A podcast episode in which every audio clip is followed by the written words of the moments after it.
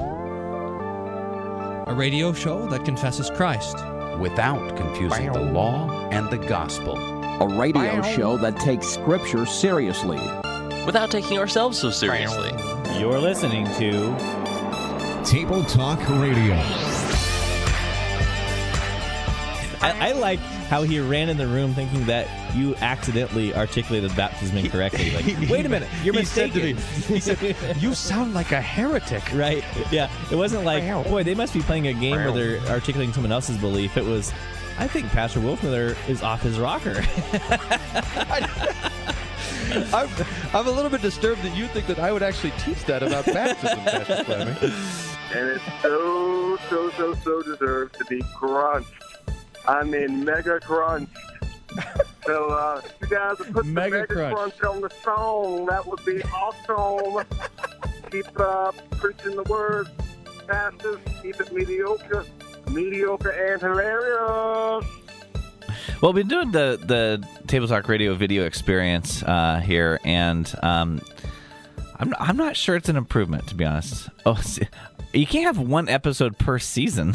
I just I, I don't have to keep track. So instead of keeping track of the episodes, I can't track count, of the... I can't count to two. Let's just start over again. What are we, season two? I like how season two has the same exact. Yeah, that's right.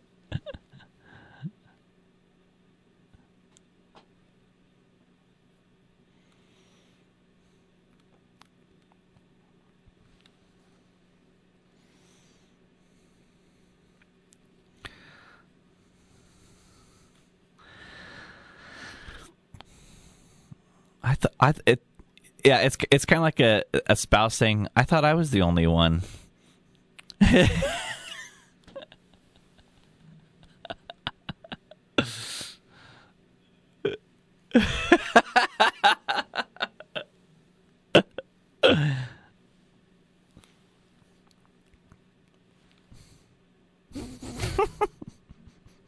The show thrives on being insulted. It's like the insult comic.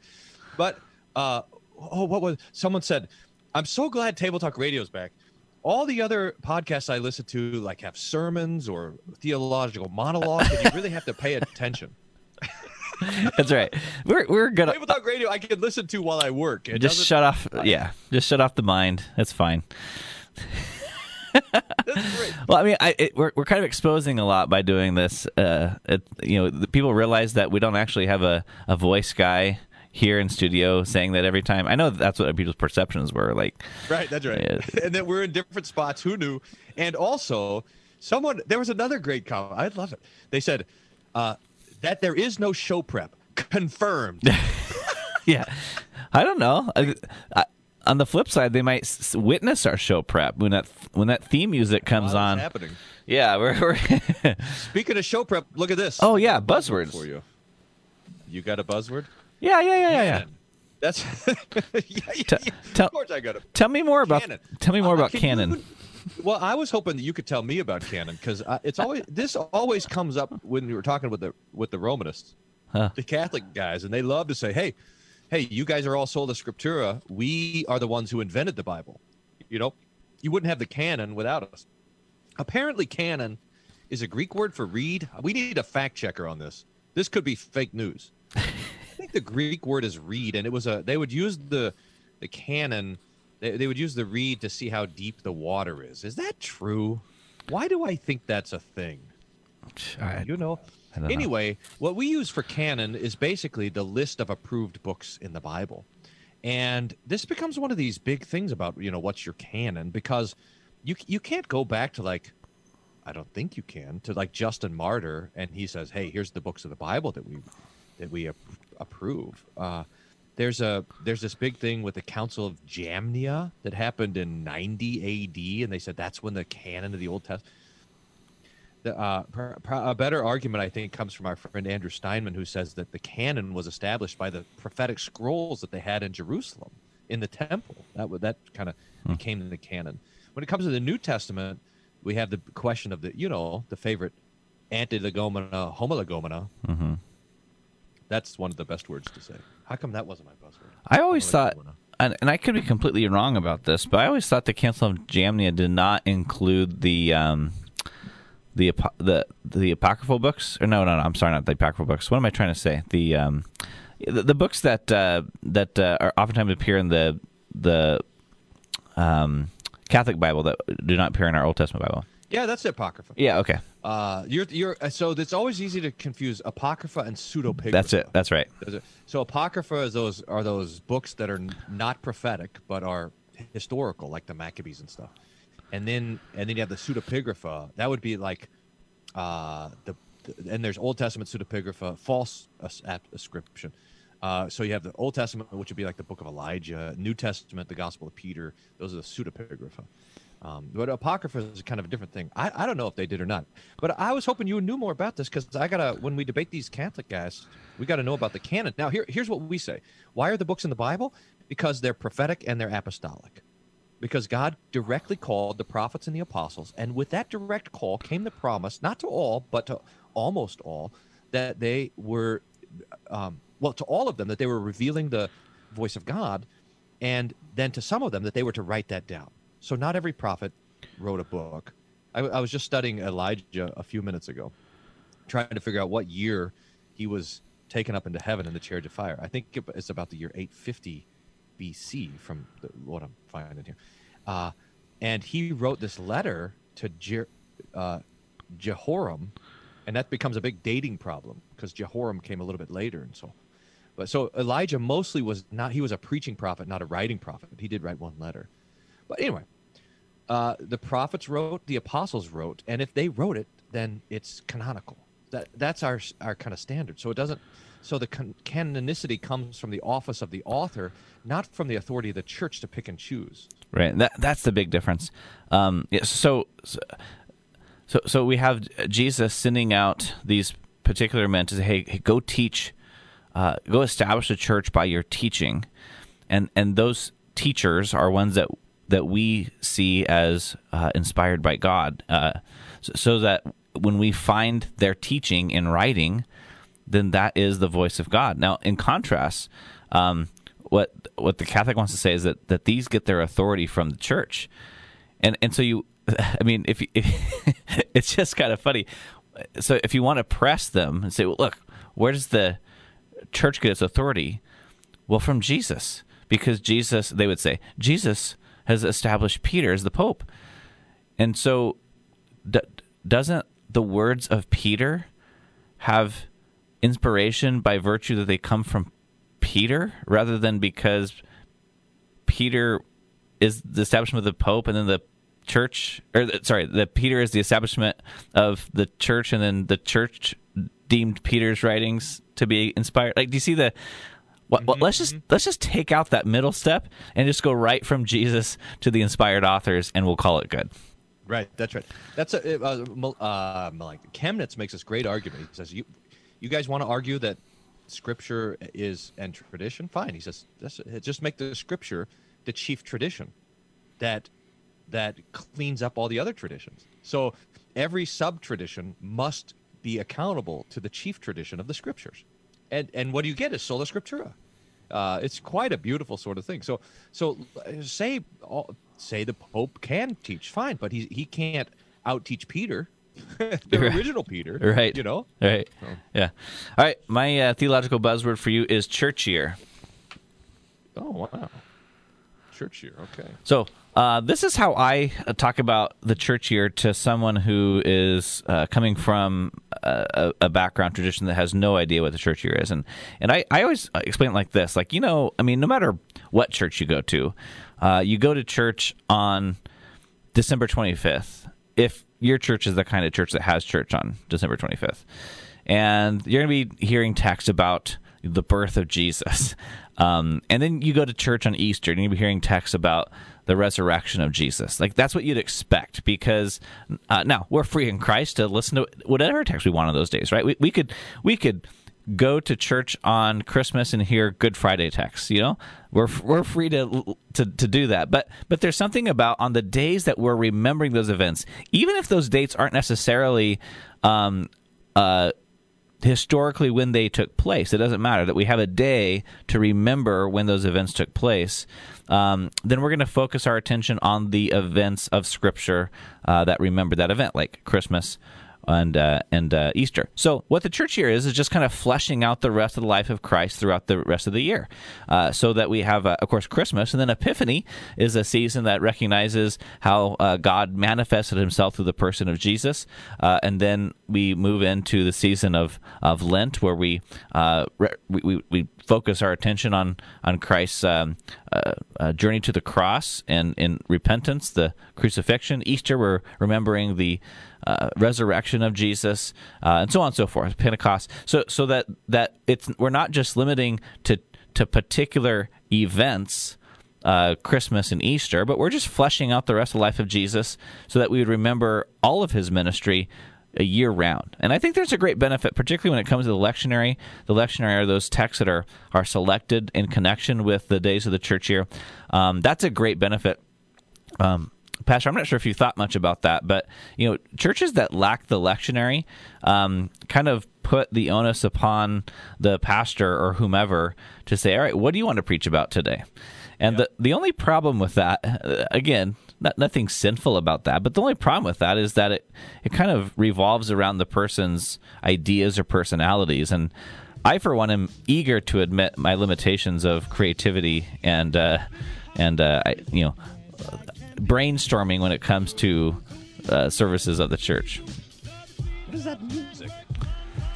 I know. I can't believe that. It, well, you oh, can't. Right, off- so what we're going to play, what's in your pastor's library, and name that theologian in the rest of the show. Yeah, you can't see off camera the band that's playing right now. Oh yeah, the live, the live Table Talk Radio in studio band.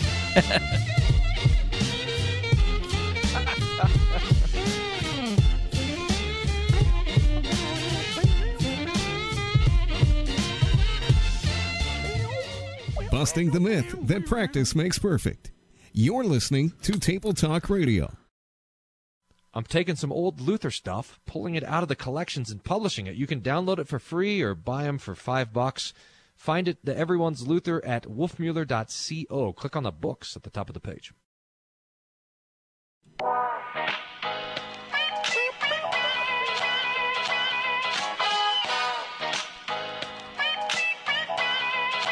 D J Quant, we should just do, we should do, rethink the show. Season three should be D J Quads.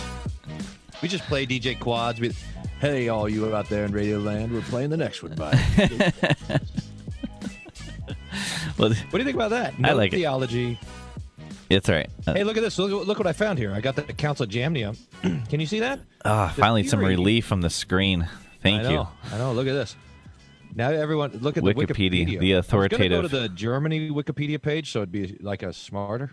But anyway, the theory of the Council of Jamnia that finalized the canon proposed by Heinrich Graetz. That guy looks. That's smart, a picture of that guy right there. eighteen seventy-one was popular for much of the twentieth century. However, it was increasingly questioned from the hmm. nineteen sixties onward, and the theory has been largely discredited. That's what I like to see. Interesting. Largely discredited theory. All right, now, what do you want to do first? Name oh. that theologian, or what's in your pastor's library? Oh, I kind of thought we'd do a super game with it all. Okay, okay, we can do it. We can do it. So I'm I'm I'm gonna nail some some page for points, some name that theologian, and some what's yeah. in your pastor's library all at once. Now, my I tested the length of my headphone. Even if I switched to the other ones, I can't get to the back wall. So you oh, isn't isn't that convenient? Because I wanted that book right there. All right, which one? You point me to the book, and I'll get it. Okay. Um, no, no, no, go down, go down, go down. Uh, how about, okay, the, the most, uh, in, in your little... There's books behind here, too. In your, I, I can't see any of your books because of your big head, but it's fine. Um, okay, that, that little centerpiece you have in your bookshelf with the, with the picture frame, I want the book that is as far right as possible. That one, yeah. Those are all Bibles on that show. That's what I want to read. Story Bible. That's what I want. Okay, then go. Okay. I'll get it, I'll get it. Perfect. All right. Story Bible. Story. Now, I so this is the book that I'm actually using right now for a confirmation class with one of my kiddos. So It's nice. You want to see what's inside? C P H does it. This book is... Look at the map. That That's a, perfect. That's good. All right, so I, I get to pick a page. Oh, Are you? Or, oh yeah, you're or not you, supposed to. Or do yeah, you just show it to me and then we put it put it down? Pick a page. Four hundred and seventy option. Let's do uh, three ninety nine. Okay, three ninety nine. I'll give you points if you guess the story. Okay. Three ninety nine is a picture. I'll read from three ninety eight. When morning came, all the chief priests and the elders of the people made plans against Jesus. They wanted to put him to death, so they bound him and led Jesus away to Pilate the governor.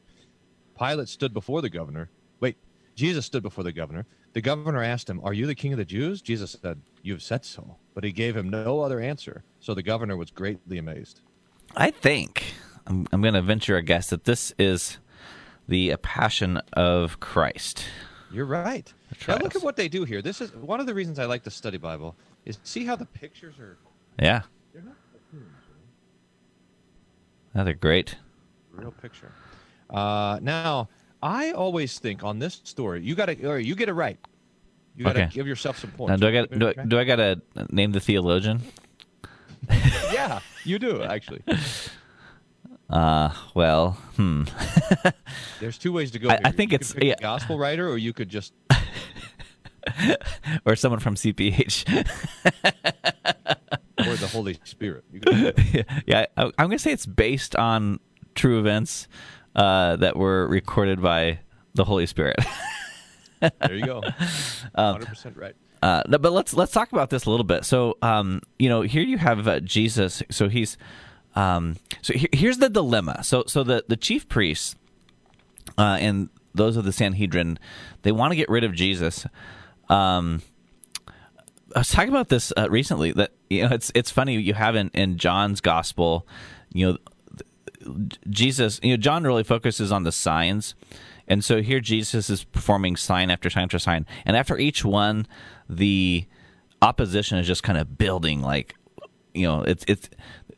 We just really got to get rid of Jesus uh, the more signs he does. And the one that really, really pushes it over the edge is the resurrection of Lazarus. And it's it's fascinating. In uh, in John chapter twelve, um, Mary Mary is anointing the feet of, of Jesus there. And it says that uh, you know Mary was there, Martha was there, and, and Lazarus, whom he raised from the dead, was dining with them. And so then after that account, the the uh, priests are saying, maybe we should kill Lazarus too. like like this is this is bad evidence against our case that he's not the Messiah. So as long as Lazarus is hanging around, he's going to, hey, I was dead. Look at me. Let's get rid of Lazarus. So anyway. Um, and they were all at his funeral. You know? I mean, there, there's like so many people who were like, we knew he was dead. We were there at the funeral. This is very damaging. Have a dinner, you know, eating a shish kebabs or whatever. so anyway, so so, so the the problem that um, that the Sanhedrin has is that they can't just go kill Jesus uh, because they're under Roman rule. This was the thing. So so they, they need to devise a way to uh, kill Jesus and yet Have, have the Romans do it for them. So the accusation then is now insurrection, and this is why then we bring they bring him to Pilate, and Pilate is not finding that this guy's an insurrectionist. They're saying, why don't why don't you just deal with him?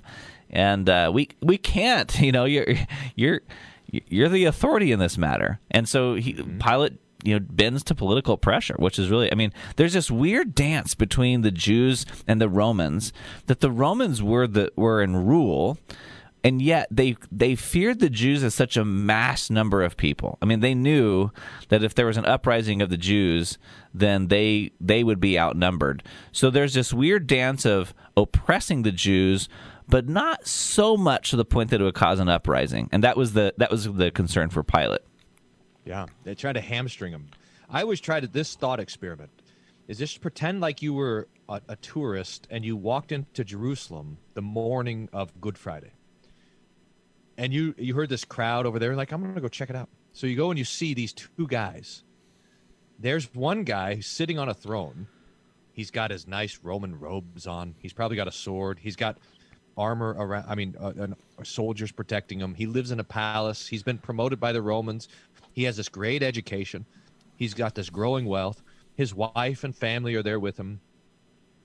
Uh, everyone is respecting and honoring him.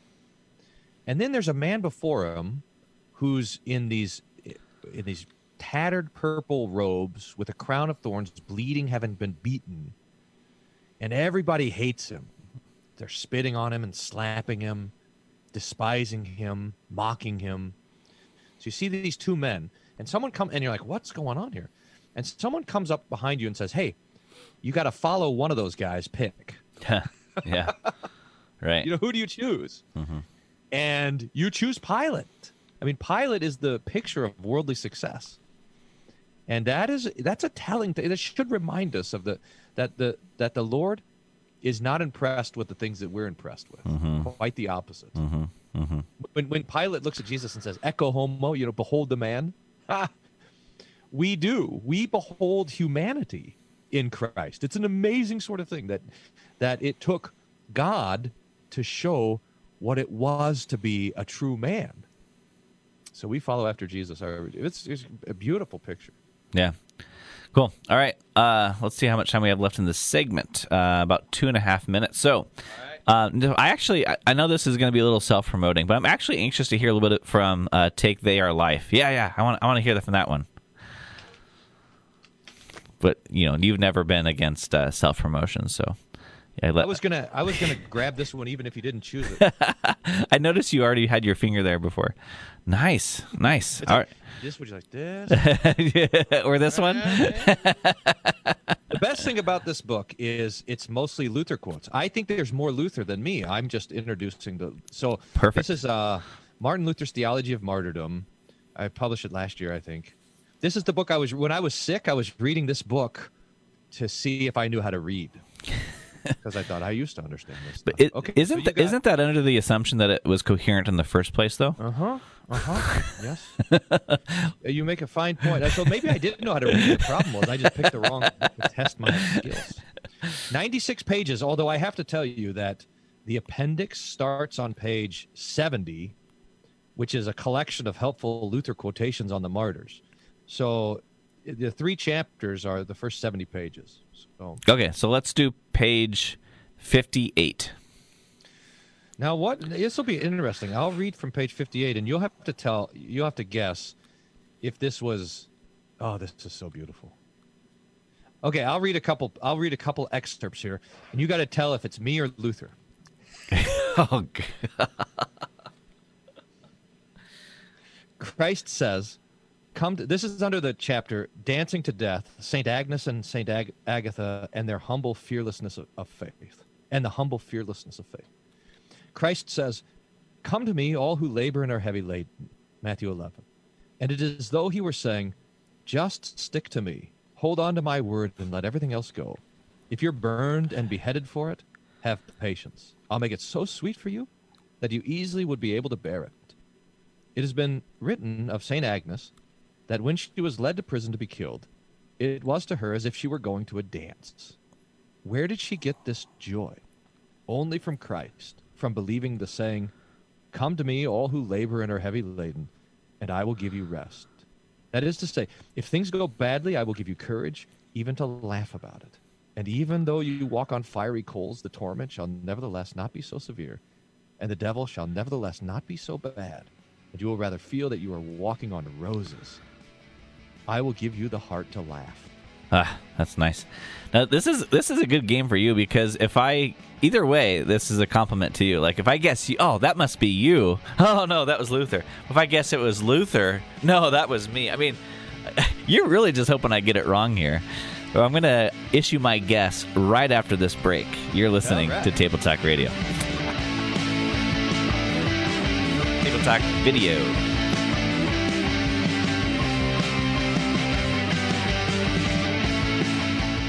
Not a radio show, it's a relationship. Stay tuned for more Table Talk Radio. Hey, daily devotions for your family. Around the Word is found at what does this mean dot org.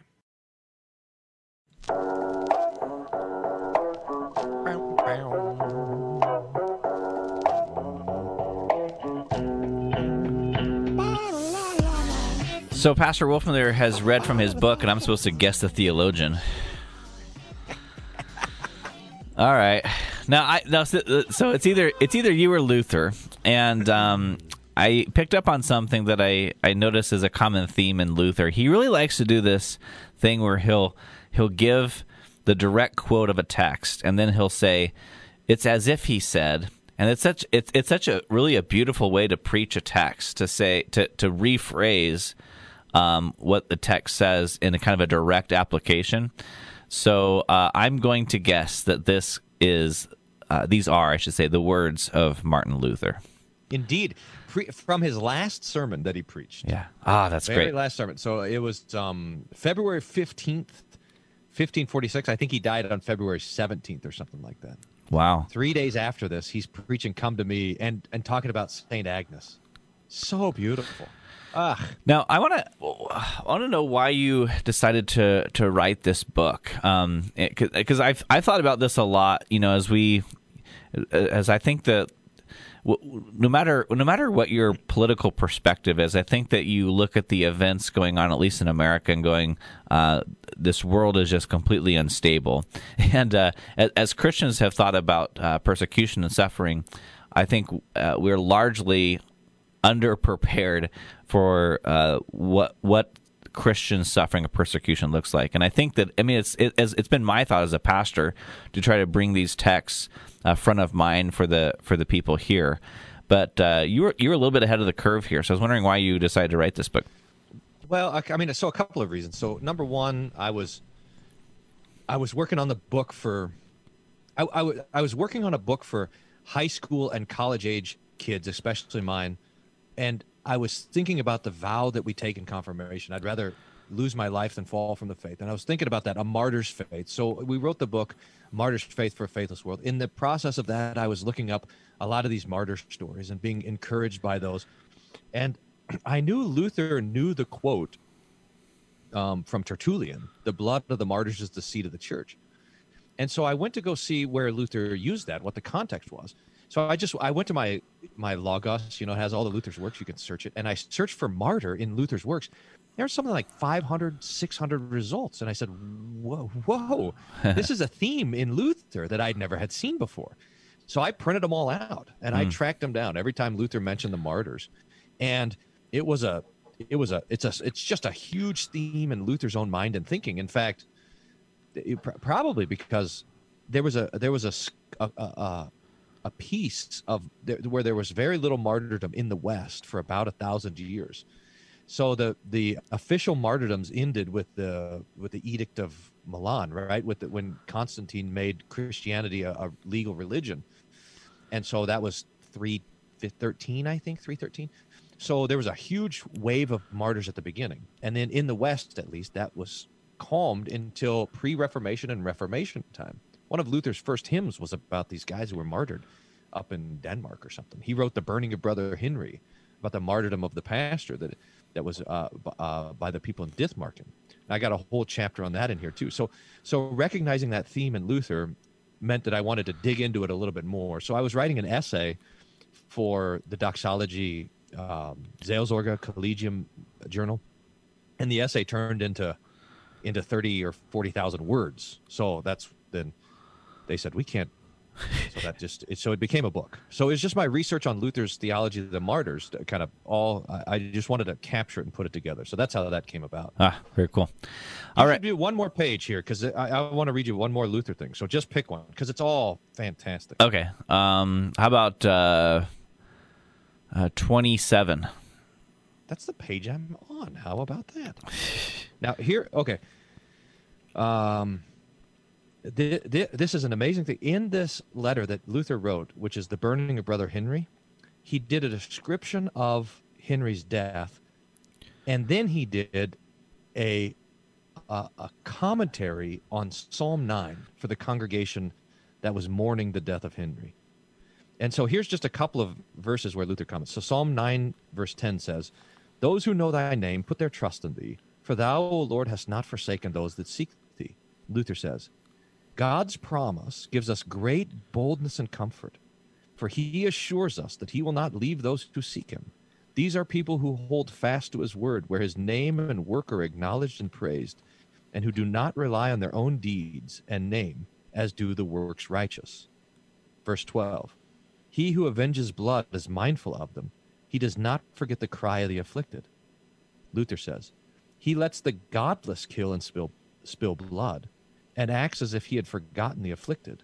But he remembers them mightily and sees to it that their blood is avenged. Thus, the more the godless spill blood, the greater will become the number of believers, and the smaller their own number. Hmm. That's an amazing thing.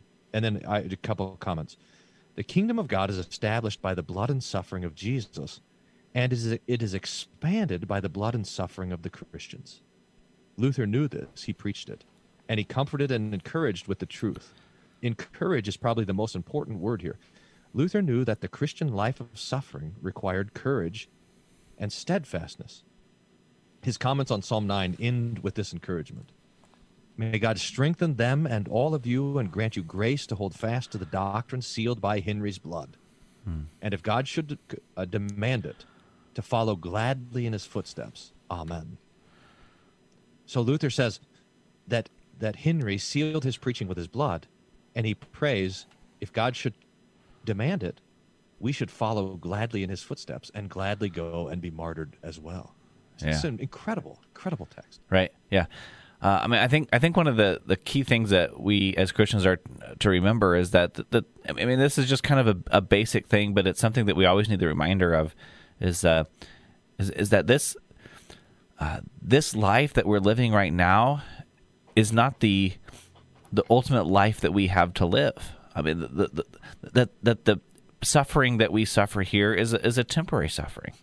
Um, if if we have riches here, then it's a temporary riches.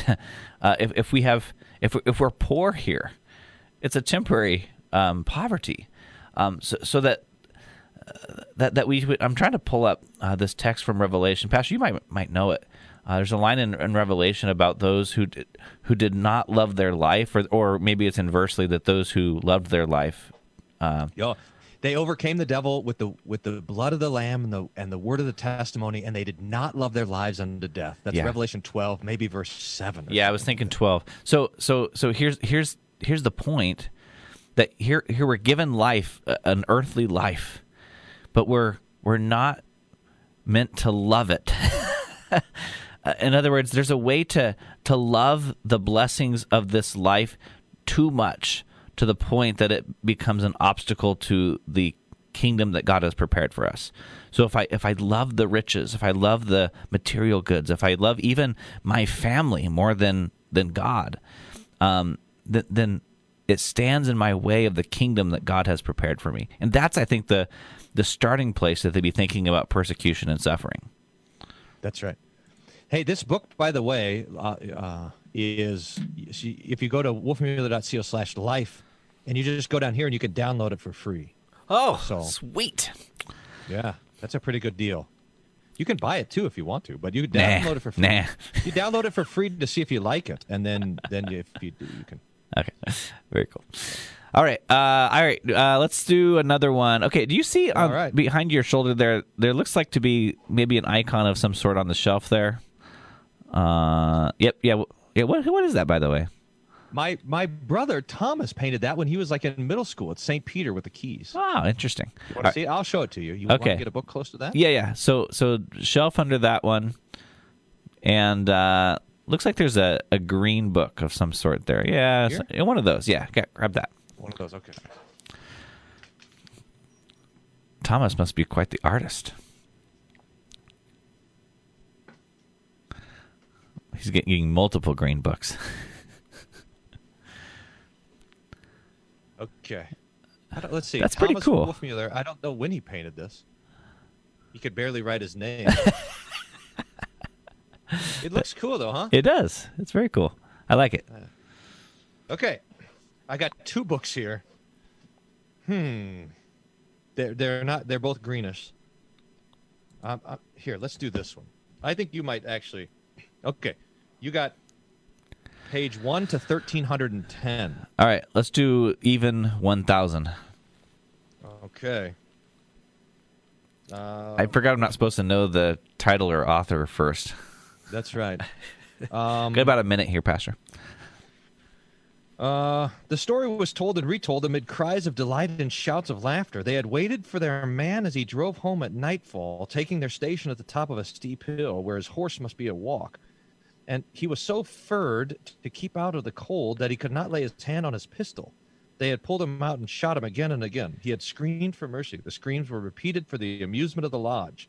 Let's hear again how he squealed, they cried. None of them knew the man.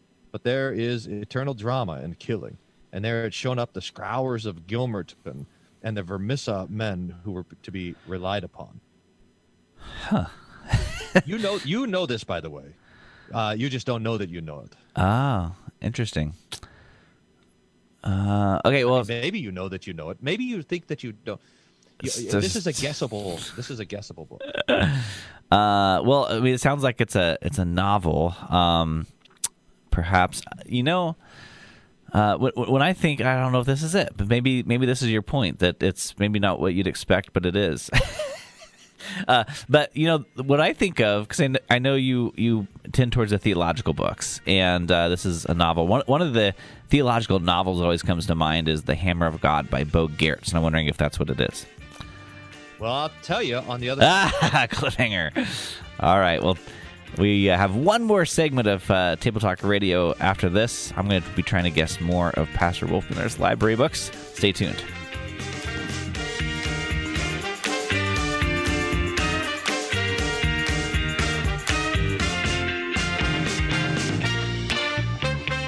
Don't ask me why, but you've been listening to Table Talk Radio.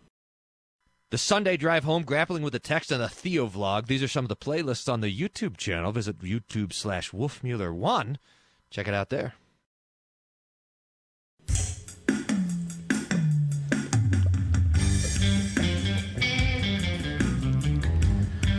You know, we were talking at the break. Uh, I don't know yet if this is uh, Bo Giertz's Hammer of God, but I was mentioning at the break, that's probably one of those books to have on repeat that a, that a, that a pastor should probably read over and over again. Uh, I was thinking that, and probably Walther's distinction between law and gospel. What, what other books do you think should be on a pastor's repeat list, just on a regular? Concord, Greater Galatians, and uh, Chemnitz and Caridian. Hmm. Nice. How's that book smell, by the way? It's good. It's nice. You should pick another page. So I got it right about Bo Giertz? Uh, no, no. I'm saying you should pick another page to get another example. Can you imagine Bo Giertz being thirteen hundred pages long? No. But maybe maybe it's a collection. I don't know. Okay, let's try five hundred thirty-two. I'm looking for one that'll give you obvious answers here. Okay. I want to be kind of obvious. So it is from your literature it, section. It's from my literature, poetry, look smart section. Let's see. Aha. By no means. God bless you for saying that, cried Miss Harrison.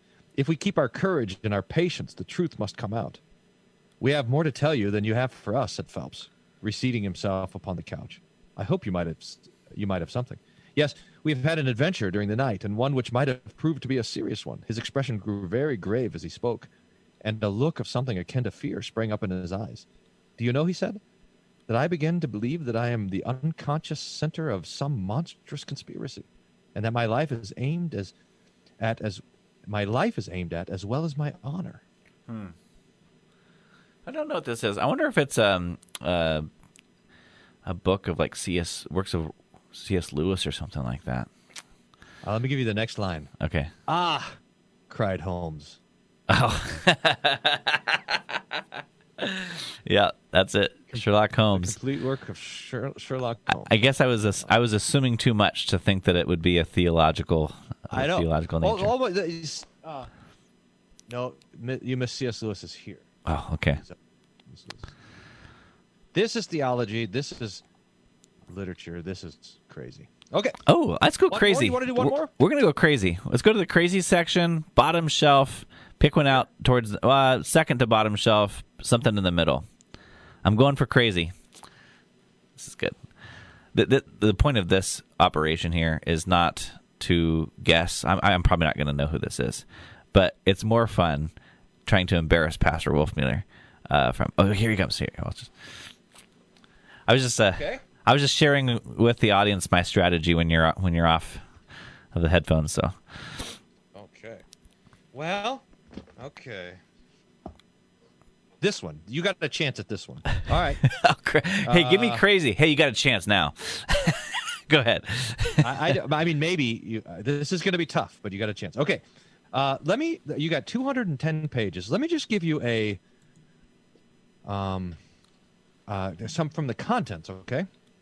Part one, concerning the qualifications of the one, and who comes to a position of spiritual leadership. Part two, concerning the life of the pastor. Part three, how the spiritual director who lives well should teach and advise the laity. Um, oops, part one I read in two parts, but it's actually one thing.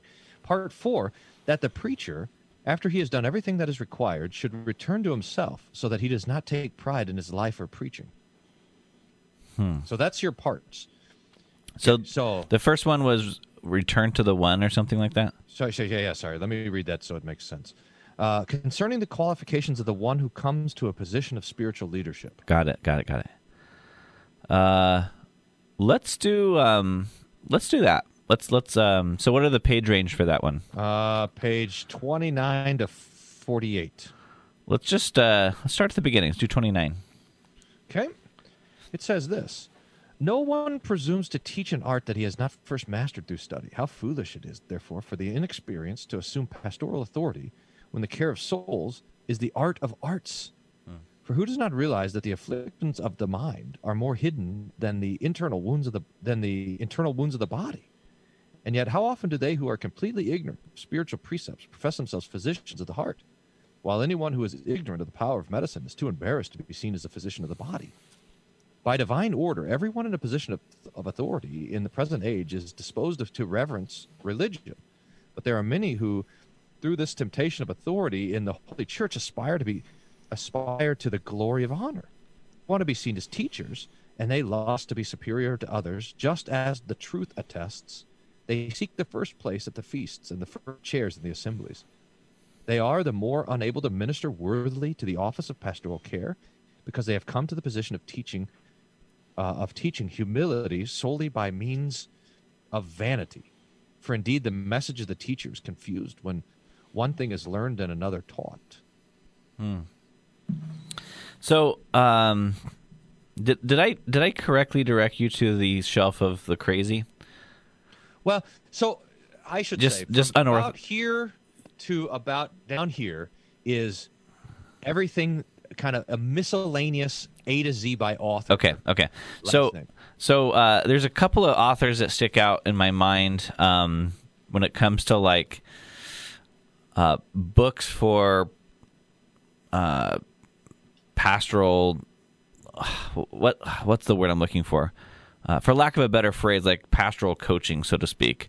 Um, mm-hmm. There's the guy that, that I think did the Message Bible, which is um, I think his name is Eugene Peterson. Is that yeah? Is that right? Yeah. And then um, there's another guy. Uh, I think Tim Keller, is that his name? That uh, is a Presbyterian from like New York or Philadelphia mm-hmm. or something like that. Mm-hmm. Uh, those are two names that come to mind. I haven't really read much of either one. Maybe a little bit more of Peterson, but uh, I'm going to guess Eugene Peterson. Why don't you pick another page? How much time do we got? You want to do another book? I give you. We have four minutes. All right, do, let's do another uh, an- another page. I'm not sure it's going to help me, but okay. I pick. I obviously wasn't right because you would have been, you know, like, wow, good job, just one quote and you got That's it. That's right, right. Okay. Never would I have thrown you off a right guess. Never. Okay. uh, okay, let's try page, uh, what, what's what's the end of the book? two hundred. two hundred? What's so, it about? How the spiritual director should teach. Okay, read that.